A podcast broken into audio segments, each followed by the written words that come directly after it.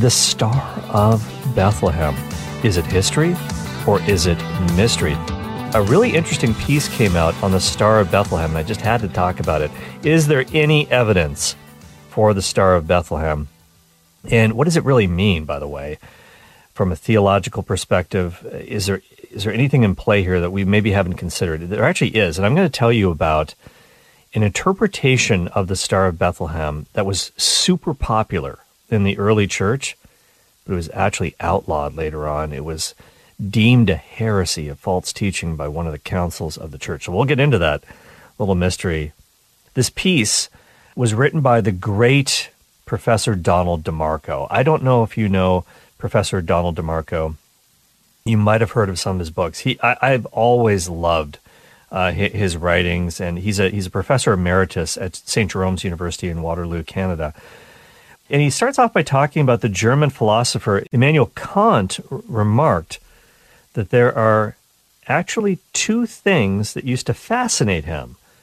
Number one, the moral law within each person, and the starry skies above. So, those are the two things that used to fascinate him. We, we all have kind of a universe within, don't we? There's a moral law within, and then there's a universe without. There's the, there's the starry skies above. That is super intriguing to me because this this idea of, of what governs the moral law, that's the field of ethics. And of course, the study of the skies, the stars, the planets, astronomy. But Donald DeMarco says that the knowledge that we have gained by these two pursuits leaves much to be understood. They begin solidly planted in reason, he writes, but very soon they enter the domain of mystery. How does it come about?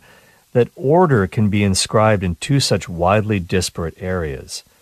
Perhaps it is true that God is everywhere, and yet He Himself remains a mystery. And I, I like how he how he sort of starts off with this idea of ethics and the starry skies, the universe within and the universe without, if you will, because the, the universe within, but then of course there are the starry skies above and astronomy. And, and this is really where the Star of Bethlehem comes into play. We're going to hear a lot about this, of course, in the coming weeks. People are going to be questioning. You're going to be probably seeing a lot of programs, a lot of YouTube videos, a lot of stuff in media, a lot of articles, a lot of tweets, a lot of posts questioning the historicity of the Christmas account.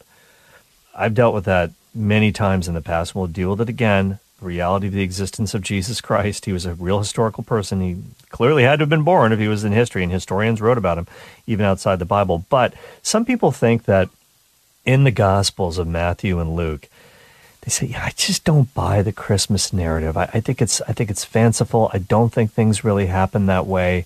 It doesn't seem plausible to me." Some people think it's just a big theological invented story, and even even some very, very famous Catholic scholars used to think that not so fast. Let, us look at the evidence. Let's just talk about this one thing today the Star of Bethlehem. Let's go back to what Dr. Uh, Donald DeMarco says about uh, Matthew chapter 1. He says, quote, The most fascinating story concerning the starry skies is the account we find in Matthew chapter 1 about the Magi, who followed a star that led them to Bethlehem and to the newborn babe, the King of the Jews. Was this story which has been enjoyed and celebrated for more than 2,000 Christmases throughout the world, a historical event, or is it a mystery that belongs to the world of myth? Has it been in any way corroborated by astronomers who laid their claims on the basis of pure science? And who would these astronomers be? Okay, so this is, this is a very good question. This is a very good thing that we that we should be listening to here because it, there will be doubters. You can bet your bottom dollar on that one. So let's talk about this. So he mentions Frederick Wieseler. And uh, Frederick Wieseler li- lived from 1811 to 1892. Now, Frederick Wieseler appears to have discovered a reference in Chinese chronological tables that in the year 4 BC, a bright star appeared and was visible for quite a long time. Have you ever heard about this before? This is this is pretty amazing.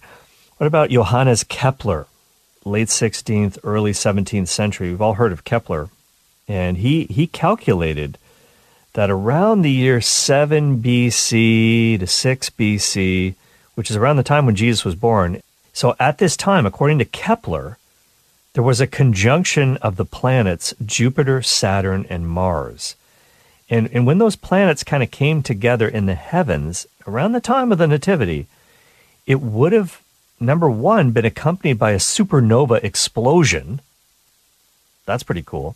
These three planets together, rather, Jupiter, Saturn, and Mars, would have, would have seemed like an extremely bright star in the sky because they're kind of all together, jumbled together. It would have, would have been quite an appearance.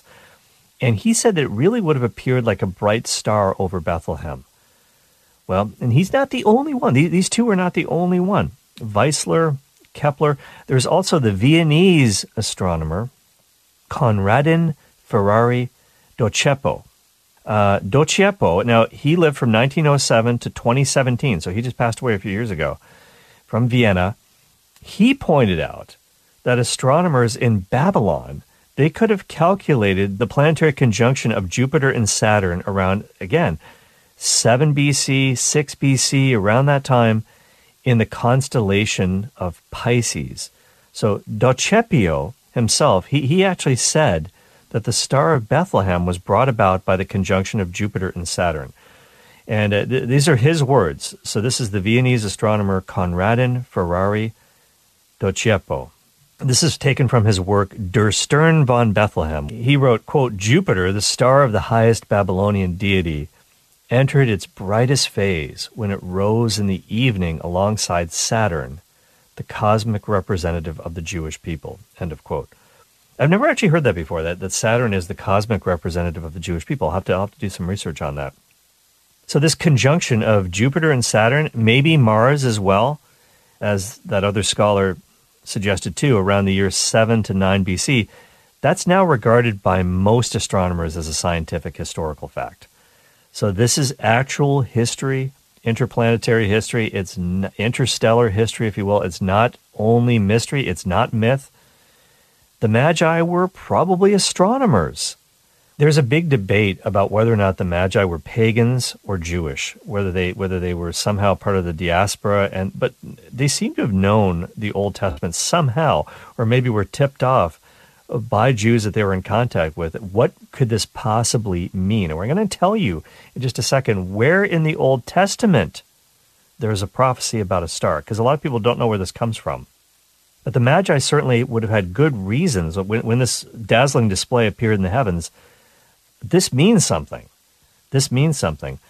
And Donald DeMarco says this. He says, look, the science of astronomy can only go so far because the story of the Magi, if, if you're going to really finish this off, it has to include something drawn from theology, the science of God, tradition, sacred tradition, that is, sacred scripture, human psychology, even. At any rate, we know about this from a historical perspective, from, a, from an interplanetary perspective, to find the words of St. Matthew entirely credible.